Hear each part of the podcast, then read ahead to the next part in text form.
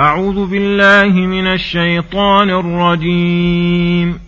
أفتطمعون أن يؤمنوا لكم وقد كان فريق منهم يسمعون كلام الله ثم يحرفونه من بعد ما عقلوه ثم يحرفونه من بعد ما عقلوه وهم يعلمون وإذا لقوا الذين آمنوا قالوا آمنا واذا خلا بعضهم إلى بعض قالوا اتحدثونهم بما فتح الله عليكم ليحاجوكم به عند ربكم افلا تعقلون أولا يعلمون أن الله يعلم ما يسرون وما يعلنون ومنهم أميون لا يعلمون الكتاب إلا أماني وإن هم إلا يظنون فويل للذين يكتبون الكتاب بأيديهم ثم يقولون هذا ثم يقولون هذا من عند الله ليشتروا به ثمنا قليلا فويل لهم مما كتبت ايديهم وويل لهم مما يكسبون بسم الله الرحمن الرحيم السلام عليكم ورحمة الله وبركاته.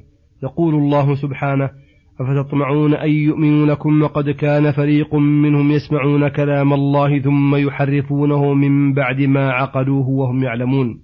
هذا قطع لأطماع المؤمنين من إيمان أهل الكتاب أي فلا تطمعوا في إيمانهم وأخلاقهم لا تقتضي, لا تقتضي الطمع فيهم فإنهم كانوا يحرفون كلام الله من بعد ما عقلوه وعلموه فيضعون له, له معاني ما أرادها الله ليوهموا الناس أنها من عند الله وما هي من عند الله إذا كانت حالهم في كتابهم الذي يرونه شرفهم ودينهم يصدون به الناس عن سبيل الله فكيف يرجى منهم إيمان لكم؟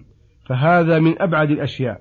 ثم ذكر حال منافقي أهل الكتاب فقال وإذا لقوا الذين آمنوا قالوا آمنا فأظهروا لهم الإيمان قولا بألسنتهم ما ليس في قلوبهم. وإذا خلا بعضهم إلى بعض فلم يكن عندهم أحد من غير أهل دينهم قال بعضهم لبعض أتحدثونهم بما فتح الله عليكم؟ أي تظهرون لهم الإيمان وتخبرونهم أنكم مثلهم فيكون ذلك حجة لهم عليكم. يقولون إنكم قد أقر إنهم قد أقروا بأن ما نحن عليه حق وما هم عليه باطل فيحتجون عليكم بذلك عند ربهم. أفلا تعقلون؟ أي أفلا يكون لكم عقل فتتركون ما هو حجة عليكم؟ هذا يقوله بعضهم لبعض. أولا يعلمون أن الله يعلم ما يسرون وما يعلنون. فهم وإن أسروا ما يعتقدونه فيما بينهم وزعموا أنهم بإسرارهم لا يتطرق عليهم حجة للمؤمنين فإن هذا غلط منهم وجهل كبير فإن الله يعلم سرهم وعلنهم فيظهر لعباده ما هم عليه ومنهم أي من أهل الكتاب أميون أي عوام وليسوا من أهل العلم لا يعلمون الكتاب إلا أماني أي ليس لهم حظ من كتاب الله إلا التلاوة فقط وليس عندهم خبر بما عند الأولين الذين يعلمون حق المعرفة حالهم وهؤلاء إنما معهم ظنون وتقاليد لأهل العلم منهم. فذكر في هذه الآيات علماءهم وعوامهم ومنافقيهم ومن لم ينافق منهم فالعلماء منهم متمسكون بما هم عليه من الضلال والعوام مقلدون لهم لا بصيرة عندهم فلا مطمع لكم في الطائفتين. ثم يقول سبحانه فويل للذين يكتبون الكتاب بأيديهم الآيات. توعد تعالى المحرفين لكتاب الله الذين يقولون لتحريفهم وما يكتبون هذا من عند الله وهذا فيه إظهار الباطل وكتم الحق وإنما فعلوا ذلك مع علمهم ليشتروا به ثمنا قليلا والدنيا كلها من أولها إلى آخره ثمن قليل. فجعلوا باطلهم شركا يصطادون به ما في أيدي الناس فظلموهم من وجهين من جهة تلبيس دينهم عليهم ومن جهة أخذ أموالهم بغير حق بل بأبطل الباطل وذلك أعظم ممن يأخذها غصبا وسرقة ونحوهما. ولهذا توعدهم بهذين الأمرين فقال فويل لهم مما كتبت أيديهم أي من التحريف والباطل وويل لهم مما يكسبون من الأموال والويل شدة العذاب والحسرة. وفي ضمنها الوعيد الشديد. قال شيخ الإسلام لما ذكر هذه الآيات من قوله أفتطمعون إلى يكسبون فإن الله ذم الذين يحرفون الكلم عن مواضعه وهو متناول لمن حمل الكتاب والسنة على ما أصله من البدع والباطلة وذم الذين لا يعلمون الكتاب إلا أمانيا وهو متناول لمن ترك سر تدبر القرآن ولم يعلم إلا مجرد تلاوة, تلاوة حروفه.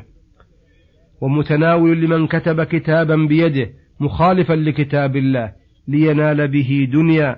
فقال إنه من عند الله مثل أن مثل أن يقول هذا هو الشرع والدين وهذا معنى الكتاب والسنة وهذا معقول السلف والأئمة وهذا هو أصول الدين الذي يجب اعتقاده على الأعيان والكفاية. ومتناول لمن كتم ما عنده من الكتاب والسنة لئلا يحتج به مخالفه في الحق الذي يقوله.